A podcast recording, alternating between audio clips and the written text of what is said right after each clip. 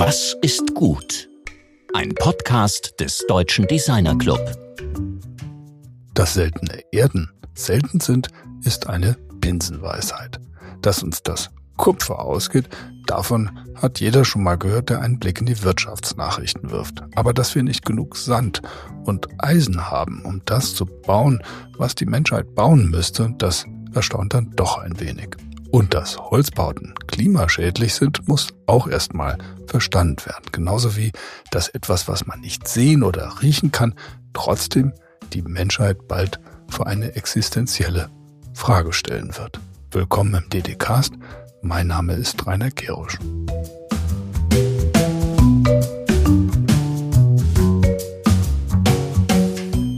In der letzten Sendung sprachen wir mit Mariana Amatolo darüber, wie es gelingen kann, den Erfolg von Social Design zu messen.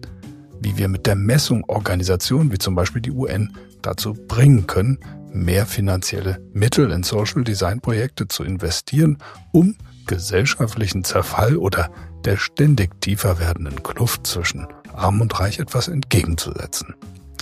Heute reden wir mit einem, der sehr viel darüber weiß, wie man baut. Mit einem, der sehr gründlich über Bauen und dessen Konsequenzen nachdenkt. Professor Dr. Dr. Dr. H.C. Werner Sobeck ist Architekt, Ingenieur, Hochschullehrer und auch ein erfolgreicher Unternehmer.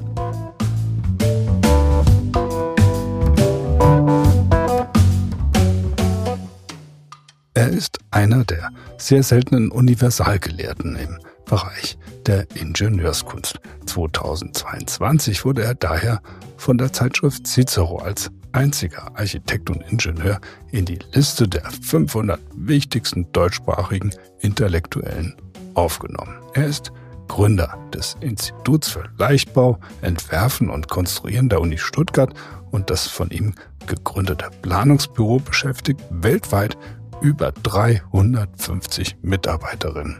Sein Ziel ist eine gebaute Umwelt, die atemberaubend schön ist und die gleichzeitig den Interessen kommender Generationen gerecht wird.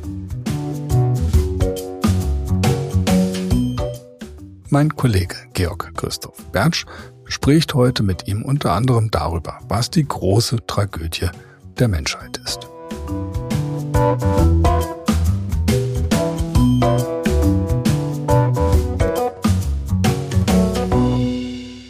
Ja, heute sind wir mit Stuttgart verbunden. Ich freue mich sehr, dass das Gespräch mit äh, Werner Sobeck zustande gekommen ist. Das ist für uns äh, ein sehr wichtiges, großes Thema, mit dem Sie sich beschäftigen. Wie geht es Ihnen denn? Alles gut, Herr Bertsch. Vielen Dank und danke für die Einladung, dass ich mich heute hier mit Ihnen unterhalten kann. Die Sonne scheint, der Himmel ist blau, die Wolken sind weiß. Prima. Sie arbeiten an einer Romantrilogie. Und Sie hatten, als wir uns im Vorgespräch getroffen haben, vor einigen Monaten bereits einen Band veröffentlicht.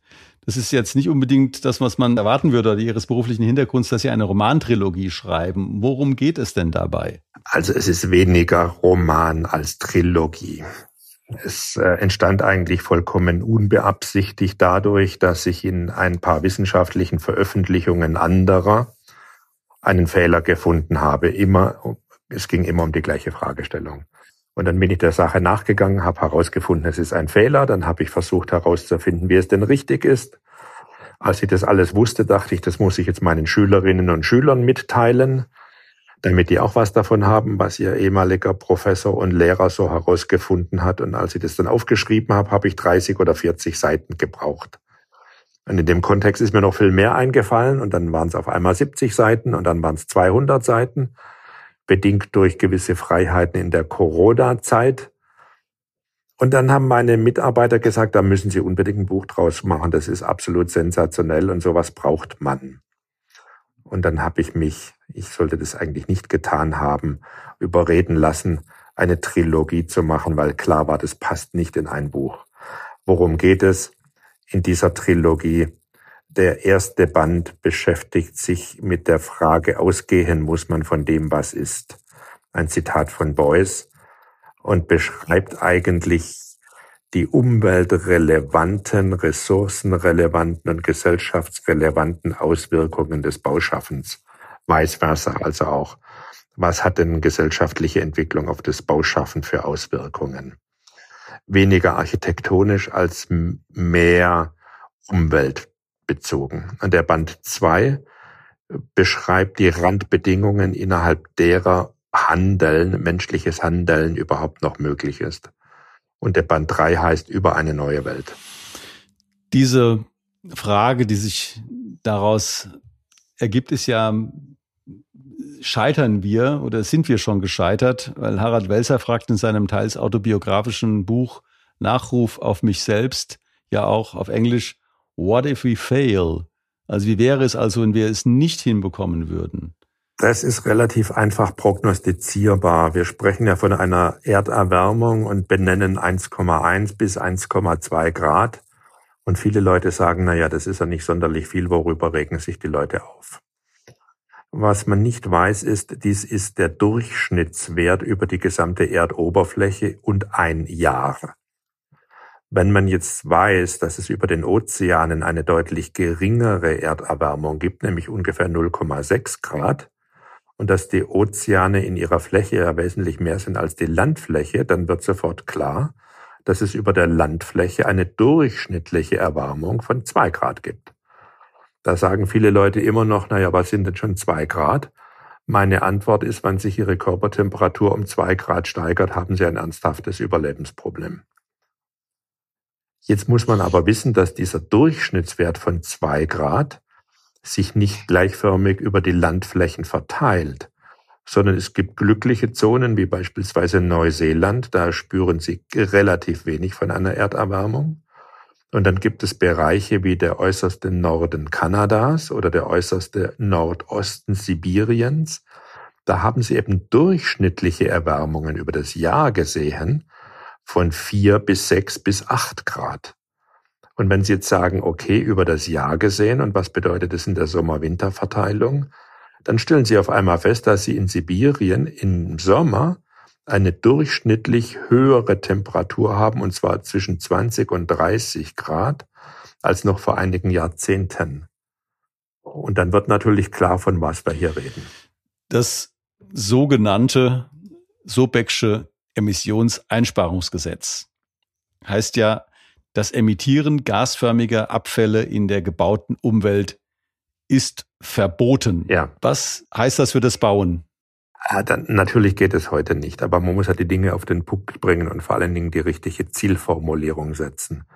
Wir machen jetzt hier herum seit mehreren Jahrzehnten mit sogenannten Energieeinspargesetzen, die im Wesentlichen begründet sind durch den großen Ölpreisschreck 1972 auf infolgedessen die Bundesregierung ein Gesetz verabschiedet hat, was die Regierung in die Lage versetzt, Wärmeschutzgesetze zu erlassen, und zwar für die Nutzungsphase von Wohngebäuden, weil man damals festgestellt hat, die sind die größten Verbraucher von fossilen Brennstoffen außerhalb der Energiebereitstellung.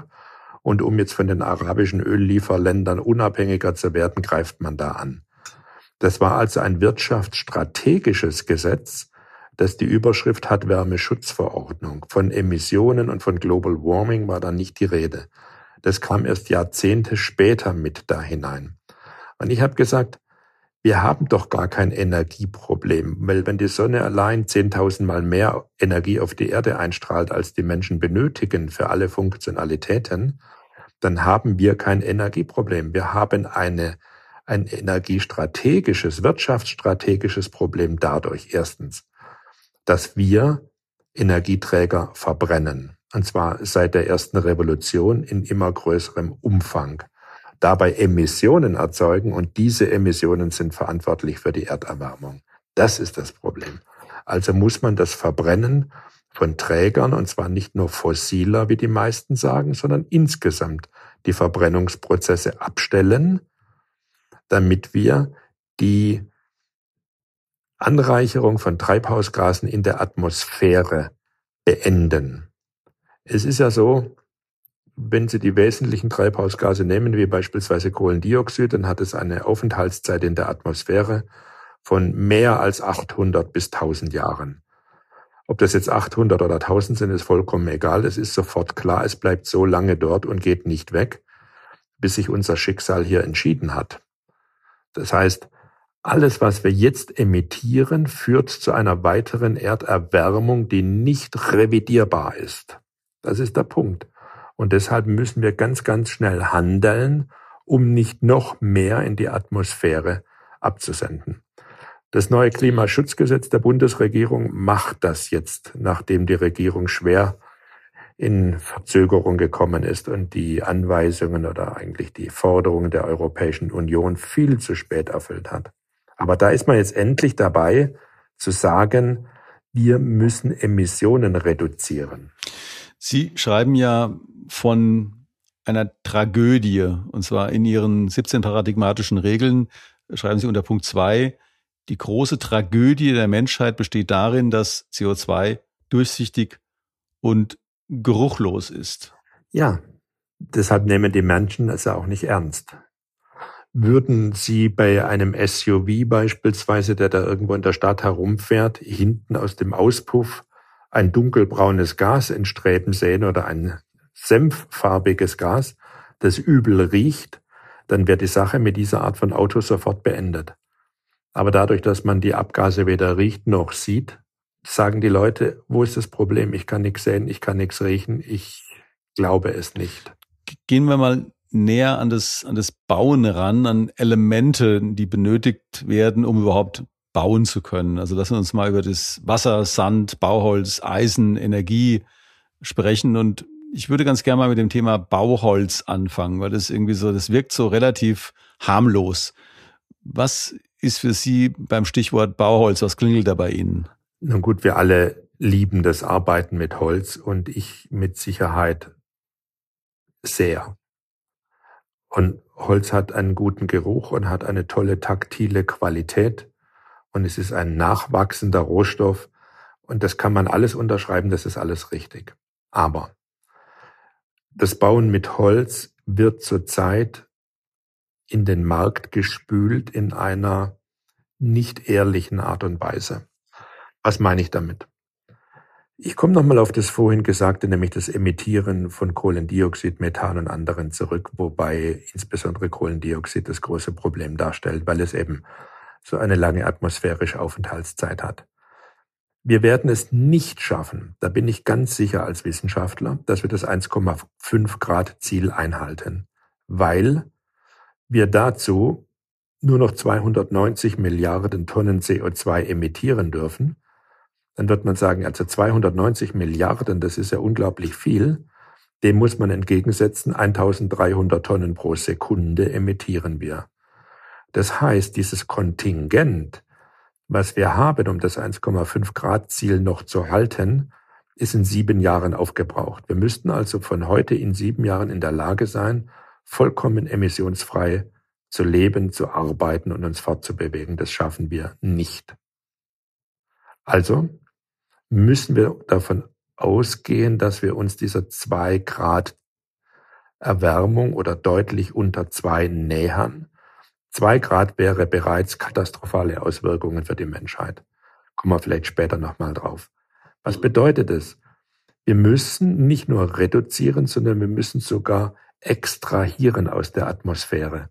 Es gibt da viele Ankündigungen von technischen Systemen. Es gibt bis heute ein einziges technisches Einrichtung, würde ich sagen, die CO2 aus der Atmosphäre reduziert. Von deren Typ müssten wir bis 2050 100 Stück pro Tag bauen, also so kleine Fabriken, um das Schlimmste zu vermeiden.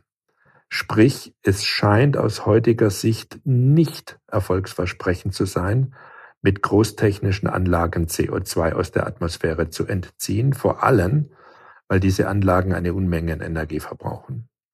Viel sinnvoller wäre es, natürliche Methoden wie das Konvertieren von Brachland in Wiesen beziehungsweise in Wälder zu nutzen, weil Wälder, insbesondere Wälder, eben ein relativ gutes CO2-Bindungsverhalten oder Aufnahmevermögen haben. Dazu brauchen sie aber viele große Waldflächen, die man anpflanzen muss und die Bäume brauchen eine gewisse Größe, um überhaupt signifikant CO2 binden zu können. Wobei man sich merken kann, ein ganz toller Baum in der maximalen Phase seines Wachstums bindet pro Tag ungefähr 100 Gramm CO2. Das ist das Äquivalent zu einer Tafel Schokolade. 100 Gramm CO2 am Tag. Ein Auto, das die neuesten europäischen Emissionsrichtlinien befriedigt, emittiert 100 Gramm, also die gleiche Menge pro Kilometer. Ein normaler SUV macht es schon in 200, 300 Metern. So, jetzt zu Ihrer Frage zurück. Wann Sie heute einen Baum haben und Sie fällen diesen Baum, weil Sie etwas damit machen wollen, dann entziehen Sie der Umwelt diese CO2-Bindungskapazität, von der ich gerade gesprochen habe. Die ist nicht mehr da. Das heißt, die Verhältnisse für die Umwelt werden schlimmer. Jetzt sagt man, ja gut, aber bevor ich jetzt eine Stütze beispielsweise für ein Gebäude aus Beton mache, ist es doch wesentlich besser, ich mache sie aus Holz, weil das ja ein nachwachsender Rohstoff ist. Und wenn ich den Baum gefällt habe, im traditionellen Nachhaltigkeitsbegriff nach ja, Carlo von Karlowitz, und ich pflanze, nachdem ich ihn gefällt habe, auf derselben Stelle einen neuen Baum, dann bin ich ja nachhaltig. Ja, natürlich bin ich dann nachhaltig, aber im Zeitraum von 150 Jahren. Weil der kleine Setzling, den ich da pflanze, der bindet ja erstmal überhaupt kein CO2, solange bis er eine signifikante Kronengröße erreicht hat. Und erst dann, wenn er das Alter des gefällten Baumes erreicht hat, haben sie im Grunde genommen dieses Gleichgewicht. Die dazu erforderlichen Zeiträume sind aber für unsere jetzige Situation der Menschheit zu lang.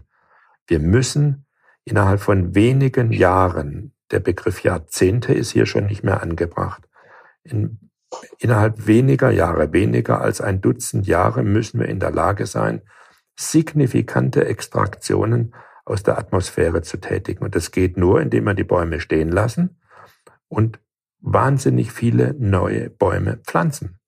Wir tun das hier bei uns nur in völlig unzureichender Art und Weise.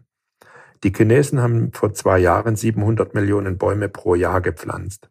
In Äthiopien 46 Millionen Bäume pro Jahr. Solche Zahlen kennen wir aus Europa nicht, die kennen wir auch aus Nordamerika nicht. Wir müssen da dringend mehr tun. Und dieses Neupflanzen von Bäumen, das konkurriert natürlich mit dem Fällen von Alten. Und das müssen wir wissen, wenn Sie beispielsweise einen Baumstamm entnehmen aus dem Wald, gewisse Teile lässt man im Wald zurück aus forstwirtschaftlichen Gründen, dann wandern von diesem Baumstamm maximal 50 Prozent in Ihrem Holzhaus und die anderen 50 Programm, Prozent sind Verluste im Sägewerk und in der Produktion der Holzbauteile. Und diese Verluste, Resthölzer, Sägespäne und, und, und, die werden zu großen Teilen thermisch verwertet, das heißt verbrannt. Dabei entsteht Kohlendioxid und es geht sofort in die Atmosphäre. Ja, das heißt, mit dem Fällen eines Baumes entziehen Sie der Atmosphäre notwendige Bindungswirkung und mit der Verarbeitung des Stammes emittieren sie gleichzeitig enorme Mengen von CO2 in die Atmosphäre und verschlimmern die Sache, die sie durch das Fällen getätigt haben, nochmal. Das Ganze ist kein Problem, wenn Sie in Jahrhunderten denken können, in den Zyklen des Aufwachsens und Absterbens eines Baumes.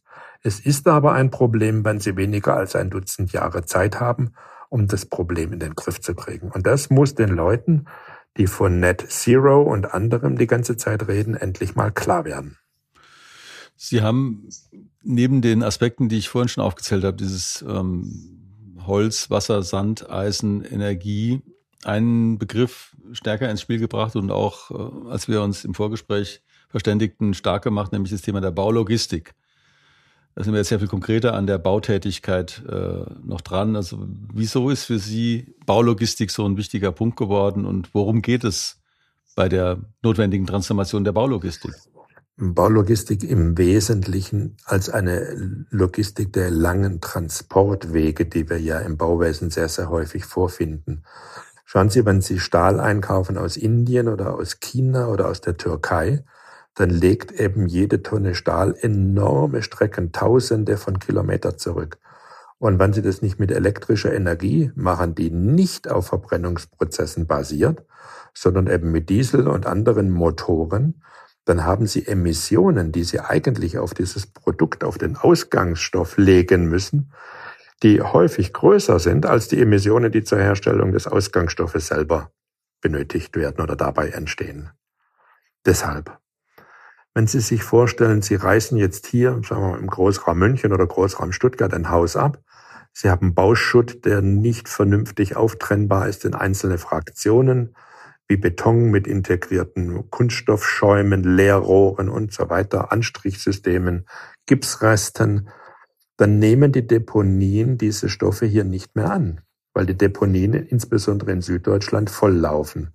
Dann bleibt dir nichts anderes übrig, als diesen Bauschutt nach Südpolen fahren zu lassen. Wenn Sie jetzt ausrechnen, wie viel Emissionen der Lkw tätigt, der diesen Bauschutt nach Südpolen fährt, dann stellen Sie schnell fest, dass sie in der gleichen Größenordnung sind wie die Emissionen, die entstanden sind, als man diese Baustoffe hergestellt hat. Das bedeutet, allein der Entsorgungsschritt ist, was die Emissionen und damit die Treibhausschädlichkeit betrifft, so groß wie die Produktion der Baustoffe selber. Wenn wir jetzt aber nochmal auf die Antransporte gehen, Granit aus China, Marmor aus Italien, Stahl aus Indien, Kupfer aus Chile, dann merken Sie schon, welche ungeheuren Mengen an Emissionen dahinter stecken, bevor Sie das Produkt auf Ihrer Baustelle haben. Diese Emissionen werden typischerweise aus nicht ganz nachvollziehbaren, aber politisch begründeten Argumentationen heraus nicht genannt, wenn Sie von Emissionen bei der Herstellung sprechen, ja? Und wenn Sie das aber alles zusammenzählen, dann merken Sie die Signifikanz der Transportwege.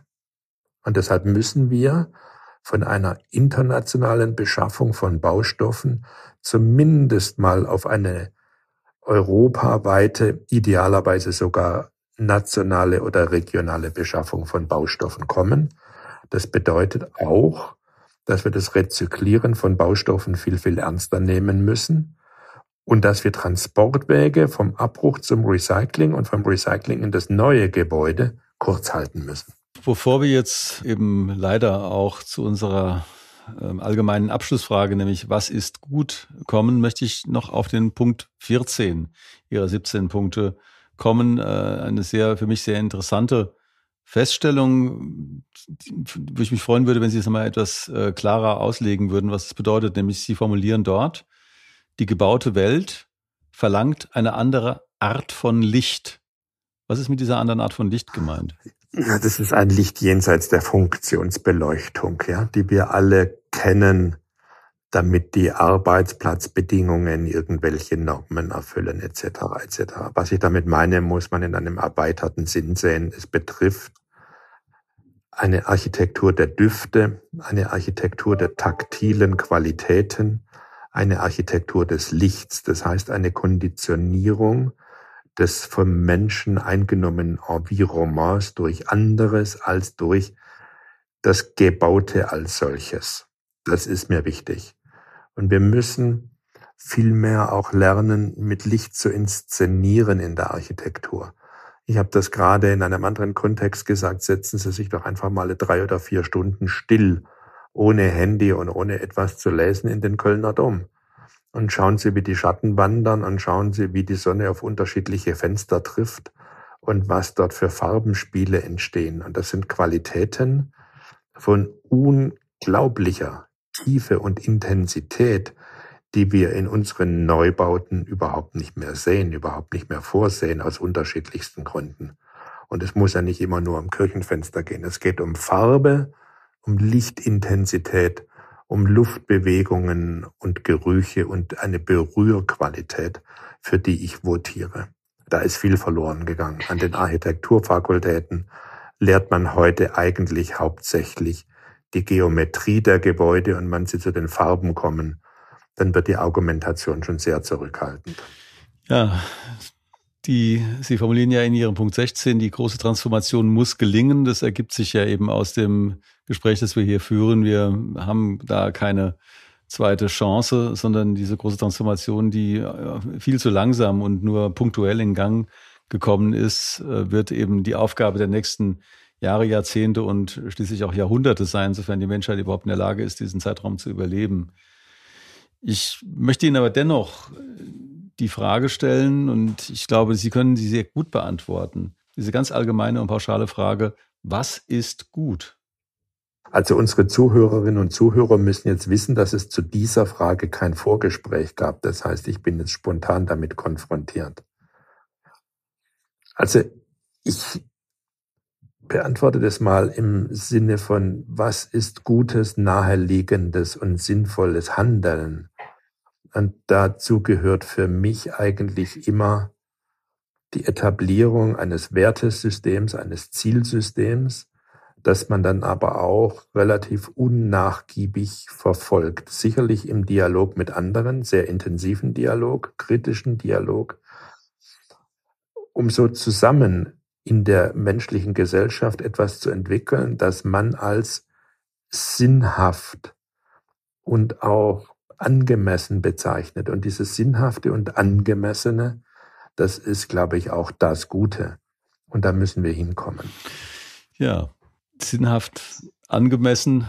Mir scheint all das, was Sie formulieren, auch Ihre, abgesehen von Ihrer Produktion äh, im architektonischen, statischen, wie auch immer Kontext, dem folgt all diesen Prinzipien. Deshalb kann ich es sehr gut nachvollziehen, dass Sie das sagen. Also das ist eigentlich das Gute, ist eben dieses Sinnhafte und Angemessene und das Angemessene für uns zu definieren, was für uns als Gesellschaft zu definieren, das wird eine der großen Aufgaben sein, zu sagen, was ist uns denn angemessen als Menschheit? Ja, und vor allen Dingen, was ist einem menschlichen Leben angemessen in einer Einbettung in der Natur? Weil dann sind wir schon auch bei der letzten, der These 17, die da lautete, Natur ist das Maß aller Dinge. Wir hatten vor langen, langen Zeiten den Ausspruch Deus mensura est, Gott ist das Maß aller Dinge. Ja, ein Gott bestimmt, was zu tun ist, ein Gott bestimmt, was gut und böse ist, niedergeschrieben in einzelnen Büchern wie beispielsweise der Bibel. Und im Zeitalter der Aufklärung, spätestens dann hat der Mensch gemerkt, es ist nicht Gott, sondern er hat ausgerufen, der Mensch ist das Maß aller Dinge. Und es halt ja bis heute noch nach. Ne? Macht euch die Erde untertan und alles geht nach euren Regeln und, und, und. Und wir haben festgestellt, auf dem vermeintlichen Höhepunkt unserer Zivilisationsgeschichte, dass wir nichts anderes zusammengebracht haben, als die Zerstörung unserer Lebensgrundlagen auf ein Maß zu beschleunigen, dass wir uns schwer tun werden, das Ganze nochmals zu revidieren. Das ist meine feste Überzeugung. Das wird ein ganz furchtbarer Kampf werden. Und als Quintessenz daraus kann man aber sagen, menschliches Überleben in einer sinnvollen Art und Weise für die nächsten Jahrzehnte und Jahrhunderte gelingt nur, wenn es eine Einbettung in die Natur hat. Das heißt, wenn die Natur nicht funktioniert, äh, dann hat der Mensch keine Überlebenschancen. Der Umkehrfall gilt nicht. Also muss das oberste Ziel sein, nicht die Maximierung von irgendwelchen Profitmargen, nicht das Dauerwachstum, von dem wir die ganze Zeit reden, sondern der Erhalt der Natur und ein darin eingebettetes, dem menschlichen Dasein angemessenes Leben. Wenn wir das nicht innerhalb von einem Jahrzehnt, maximal zwei Jahrzehnte hinbekommen, dann brauchen wir uns über das Thema gar nicht mehr unterhalten.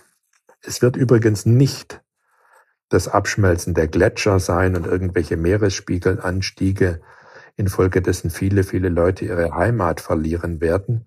Das ist nicht der Kern, sondern der Kern ist etwas, was nicht ausgesprochen wird aus unterschiedlichen Gründen, nämlich massive Hungersnöte und Verteilungskriege rund um die Welt. Das ist etwas, was durch das Global Warming, wenn wir die Zwei-Grad-Grenze erreichen, ausbrechen wird. Und dann geht es um Hunger von nicht nur Tausenden, sondern Hunderte von Millionen Menschen, die nichts mehr zu essen haben, die anfangen werden zu migrieren, die Lieferketten unterbrechen werden nach dem Motto, jetzt bin ich eben mal dran. Und das Desaster, was dann folgen wird, das können wir jetzt nur erahnen aus der heutigen durch die Ukraine, durch den Ukraine-Krieg hervorgerufenen Krise. Das können wir nur erahnen. Wobei der Ukraine-Krieg eine Krise ist, das heißt, er hat einen Anfang und vielleicht auch ein Ende. Diese Krise ist beendigbar. Die Erderwärmung ist keine Krise, weil die können sie nicht beenden. Die Erderwärmung ist der Übergang in einen neuen Zustand.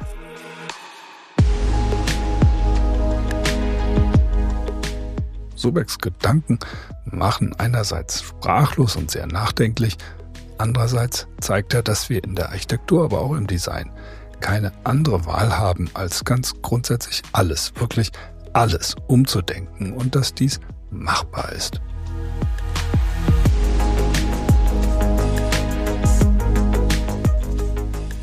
Zu den Machern in Sachen Transformation gehört zweifellos auch Michael Volkmar, Mitglied der Geschäftsführung der bekannten Wiesbadener Kreativagentur für digitale Markenführung Scholz und Volkmar. Michael gestaltet neben strategischen Aufgaben operativ die Bereiche Nachhaltigkeit und Beratung. Als Inhaber legt er sehr viel Wert auf eine besondere kreative Kultur und ein wertschätzendes Miteinander. Und das seit nunmehr fast 25 Jahren. Georg spricht mit ihm unter anderem über seinen Werdegang, Prämissen einer nachhaltigen Geschäftsführung, über die Frage, was ist besser, wachsen oder gedeihen und über Herzensangelegenheiten. Wir freuen uns natürlich sehr, wenn ihr auch in der kommenden Woche wieder dabei seid. Bis dahin alles Gute und bleibt vor allem gesund. Eure Delecast Redaktion.